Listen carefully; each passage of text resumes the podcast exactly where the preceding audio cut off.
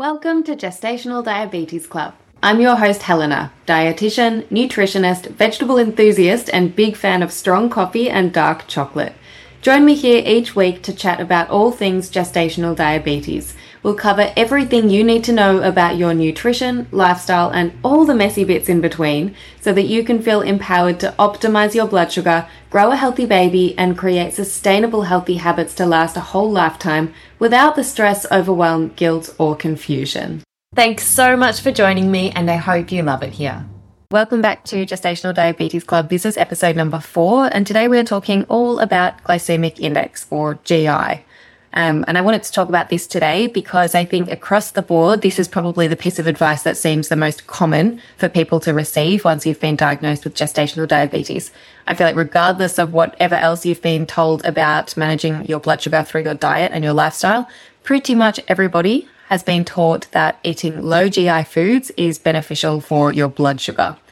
But today I thought we might as well break down what GI actually means, what that means in terms of um, what's happening in your body, what some of the pros and the cons are of looking at GI, um, and then whether I practically recommend it to my clients or how I suppose I incorporate it into my management plans. So yeah, let's let's just talk about it. So first of all, GI stands for glycemic index, and glycemic index is basically a system to rank carbohydrates according to how quickly they raise the level of glucose or sugar in your blood. So they each food is given a number from 0 to 100, and 100 would mean that a sh- that a food raises the sugar in your blood really quickly. And so the reference foods for that are typically things like white bread, pure sugar, jelly beans. So we know those sorts of foods would make your sugar go really, really high in your bloodstream and then likely fall back down pretty quickly. And then if a food is closer to the zero end of the scale, then it is considered low GI. And so generally this means that foods are going to be um, taking a little bit longer to be broken down by the body, which means that then they're not converted into sugar as efficiently, which means that your blood sugar stays more stable, I suppose, doesn't go up very quickly. And it can help to visualize a graph if you think about this. And hopefully somebody's shown you a graph that looks like this, where you've got, I guess you've got the, the two axes. So you've got the bit that goes up and the bit that goes across. And then there'd be one line that's like a really sharp peak. So you get a really big tall curve and then it goes down pretty quickly again. And that would be what would look, what it would look like if you were eating a really high GI food. So something like um, a jelly bean that would raise your sugar really quickly and then fall back down again. Versus if you had something that was lower GI and then on the graph that would look like a line going up fairly slowly and evenly and then kind of almost plateauing out before it starts to drop back down again. So not as not anywhere near as dramatic a curve as the other line that would represent a high GI food. So this would be a lower GI food and just for ease, let's say that's something like a really grainy piece of bread. Might be something that's considered lower GI that would raise your blood sugar to a smaller extent so it doesn't go as high overall and it takes a little bit longer to get to its peak, I guess. And but it's not a it's not a sharp rise and then a sharp fall. It's just like almost a nice, even, gentle curve up, flat line a little bit, and then start to fall back down gradually as well. So hopefully that makes sense. Um, and I'm, I'm hoping that you've seen a graph like that somewhere, but if not, I'll make sure I put one up on social media so that you can see it visually because I think that does help. Anyway, let's talk about the numbers again. So 100, as I said, is kind of that reference number where we know that that's when things are really high GI, but anything above 70 is considered high GI. And then any food that is um, between 55 and 70 is classified as medium GI. So that would include things like wholemeal bread and basmati rice. And then low GI would be any food that is ranked as um, less than 55. So that is generally things that are high in fiber, high in protein, um, and or high in fat. So foods like dairy foods, like yogurt, legumes like chickpeas and lentils, um, and like dense seeded bread. Those sorts of foods are generally considered low GI. And we'll talk a little bit more about some food examples at the end.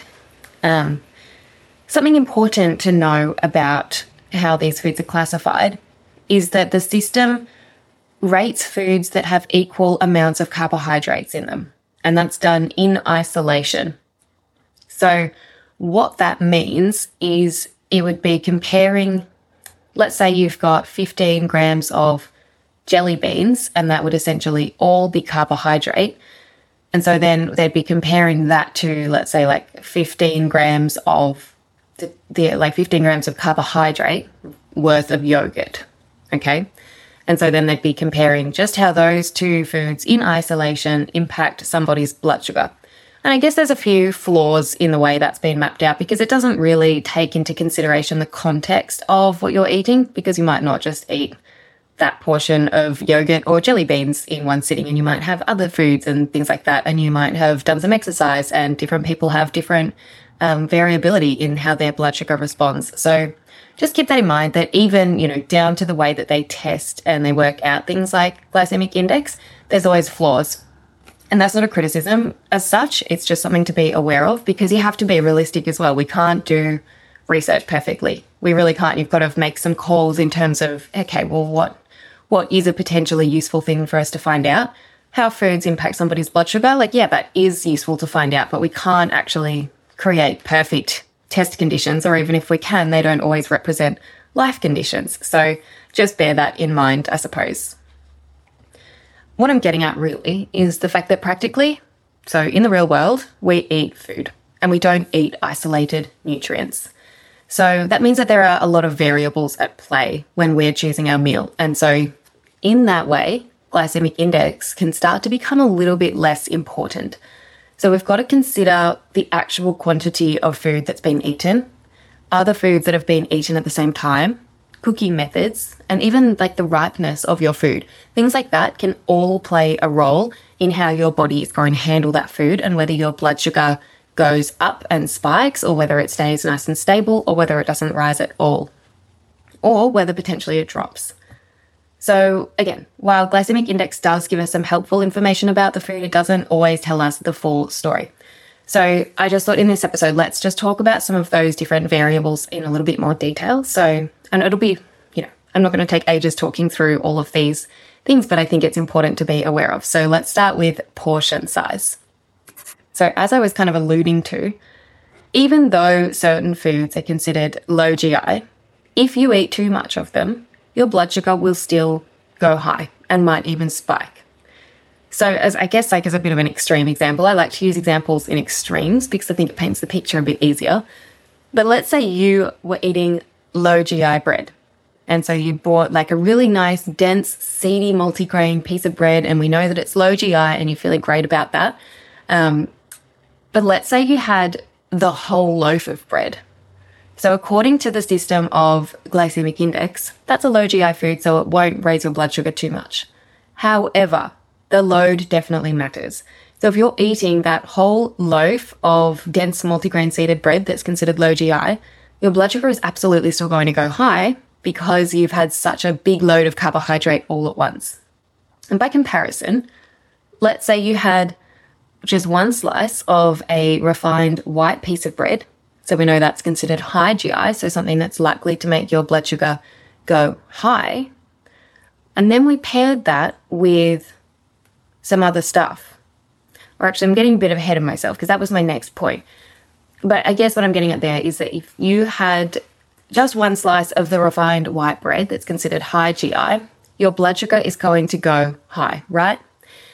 but it's actually probably going to stay lower than if you ate the whole loaf of the low GI bread. So the volume of what you're eating absolutely matters.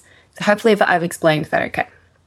And then we go into like the context, which is what I was just kind of racing ahead and talking about just then. So we rarely eat foods on their own, right? Rarely would you sit down to eat a whole loaf of bread. And I mean, rarely as well would you probably sit down and eat just one slice of um, white toast on its own. I mean, you might do that. That's less weird, but we generally we eat things like in combination with other foods. So let's say you had one to three slices of bread plus some toppings. So let's say you were having that high GI um, white refined piece of bread again, but let's say you added to it half an avocado, two or three eggs, some sliced tomato, and some wilted spinach. This would really change how your body is going to digest and metabolize that bread. So it's still important whether the bread was high or low GI, but we've got all of these other sources of food that are going to buffer the impact of the carbohydrate now. Because now we've added in fat from the avocado, we've added in fiber from the avocado and the tomato and the spinach, and we've added in acid from things like the tomato, and we've added in protein from those eggs. So these sorts of components, so fat, protein, and fiber, they take longer for your body to break down. And if it takes your body longer to break down a certain food, then it's that that means that the, the sugar molecules are broken down slower. So then they are released into the bloodstream slower, which means that your blood sugar is going to be less likely to spike and is going to stay stable for longer. So we've got to factor that in as well. And it might still be important whether you chose the dense seeded multigrain low GI bread in that context, um, as opposed to the refined white bread. But if you're somebody whose sugars are looking pretty okay most of the time, then it's not such a huge issue. And so let's put it in another context. And let's say you really liked like shortbread white rice and you are having an appropriate portion and you are having um, a meal that was really well balanced with all of those other components in there, like a good source of protein, some healthy fats, lots of fiber from some veggies, things like that then maybe it wouldn't be an issue for you whether you were choosing the basmati or the jasmine. Now, the next thing that we need to consider is the cooking method. So, this is an interesting one, and I'm going to use potato as our good example here. Because on its own, we know that white potato would be considered high GI. But depending on how you prepare the potato, the GI can actually change, and it can change quite significantly. So let's say, first of all, you tried to eat the potato raw. And We all know that we don't eat potatoes raw, and there's a reason for that because it would just be full of all of this starch that our body can't really break down. It wouldn't taste very nice, and we would feel probably pretty unwell trying to eat that. So, if we did, if we did have a crack, it would take our body ages to digest because it's got to do a lot of work breaking down all of those starches and things that are holding it all together. So, blood sugar would be pretty slow to rise because it would just, it would be a big journey, big effort for the body to break it down. When we cook potato, we do some of the work of the digestion for our body. So then it, when we eat it, it takes less time to break it down. The carbohydrate is more readily accessible, so our blood sugar is going to increase relatively quickly. And if we think about that um, again, and we extend on that, the more you process something, the less your body has to do. So let's say you are eating a baked potato it's undergone some level of processing because you've cooked it. But if you then cooked it further and it was broken down into like a potato chip or like a bag of chips, that changes things again because it's been heavily processed at this point. So our body has to do pretty much nothing to try and break that down. It's going to be broken down pretty quickly. Those sugar molecules are going to be released really easily into our bloodstream. Our blood sugar is probably probably going to go higher than if we were eating the baked potato, say. And interestingly, again, if we take that further, if we cook the potato and then we cool it down again, so for example, if you're having a potato salad, the potato actually forms something called resistant starch. And this is something that our body actually can't digest and it slows down the whole digestive process. So, in turn, this changes the GI pretty dramatically, maybe more than you might think. And it can actually turn a high GI food, so the high GI white potato, into a potentially low GI food that's going to be much less impactful on your blood sugar. And then, interestingly, as a side note, even if you then reheat that cold potato again, it will it'll increase the GI, so it'll um, break down some of those starches that have been created, and it'll increase the GI again to some extent, but it will not go back to being as high GI as it was when you first cooked it. And uh, there's a similar concept if you're cooking pasta. So pasta is already considered a pretty low GI food. Um, but if you cook your pasta al dente, as the Italians like us to do, so it's a little bit chewier um, and it takes our body a little bit longer, it's a little bit more work to break it down and digest it, then that's going to have a lower GI than if we cook it to death and it's really soggy and our body has to do pretty much nothing to digest it, break it down, release the sugar molecules into our bloodstream. So, just some things to keep in mind. Your cooking method definitely uh, makes a difference. And the next factor that you might not have thought about is ripeness of food. So, banana is a good example here. So we think about an unripe banana. So think about trying to eat a really green banana and it doesn't taste very good, right? It's kind of hard to eat because it just feels, I don't know, it's almost like chalky. It's a bit gross. Um, and that's because it's got quite a lot of starch at that point. And as it ripens, that starch converts into sugar. So as you might expect, when the ratio of sugar to starch is higher, the banana, sorry, banana is easier to break down and will raise your blood sugar faster. So eating foods that are a little bit underripe is going to have a lower GI than if you eat them when they're really ripe and have more sugar developed in them. And that's not always super relevant, but just, you know, it's another interesting, I think it's just another interesting point to keep in the back of your mind that GI is not always this thing that is set in stone. It can fluctuate based on these different variables. So, I guess the question is lower GI always a better choice? And I think it depends because we can see that in the overall bigger picture of your diet, we can't solely depend on eating low GI foods for lower blood sugar. And if you're somebody without diabetes or insulin resistance or you know you don't have trouble regulating your blood sugar, it's probably an even less important thing to be considering. So you can definitely have a healthy diet, I would say, without all of your carbohydrate choices being low GI. But that is dependent on you also having a well balanced diet and eating lots of other foods that have the other beneficial components like fiber, protein, and fat in them. And then, you know, if you're doing all of those things, then like I said earlier, the choice between something like basmati or jasmine rice is probably not overly impactful. I'm not saying though that this is something that you should just throw out the window because I still do think that looking at the GI of your foods is important in the context of gestational diabetes. Um, but you know, another little side note here is just to say that in some cases, the high GI food can actually be more beneficial as well. So, for example, high GI foods are a really perfect uh, fuel source to use before exercise. So, especially if you were doing like a really high intensity session at the gym, or you're doing an endurance event like a marathon or half marathon, or just a really long run, anything like that. Um, your body can break down high GI foods really quickly and easily. So, it's not uncommon for sports dietitians, say, to be recommending that somebody have like rice cakes and honey, crumpets and honey, or a, uh, let's say, like a couple of lolly snakes, something like that before a workout or even during their workout to keep them going and to give them that really quick energy. That's going to be way more beneficial for somebody that needs that um, fuel in their system without needing to be, or sorry, without wanting to have that heavy feeling of like a low GI, high fiber, high protein food that's going to take longer to break down and move out of their stomach and be digested. So think about that too. It's not always black and white in nutrition. But I guess at the end of the day, low GI foods tend to be inherently like good for us, I suppose you could say. They tend to be uh, minimally processed.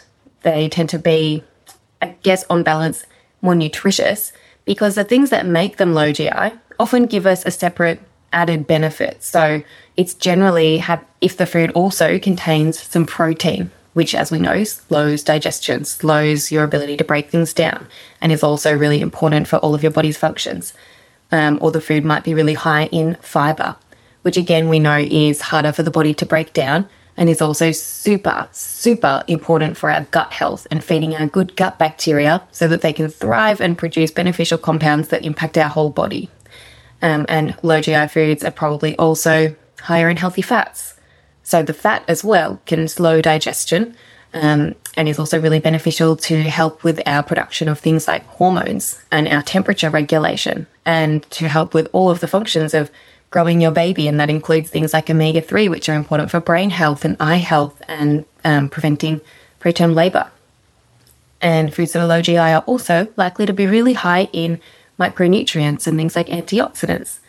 So, what I'm getting at here is if you're following a diet where you're aiming to mostly eat whole foods that are minimally processed, you're naturally likely to be choosing low GI foods anyway. So, it does make sense to recommend them.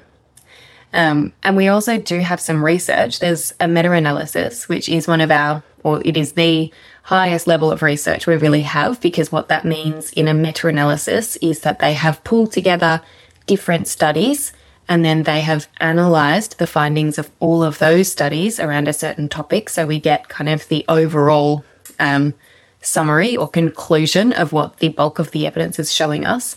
So, a meta analysis in 2016 suggested that for women with gestational diabetes, choosing low GI foods can reduce the risk of having a large baby, so that's called macrosomia.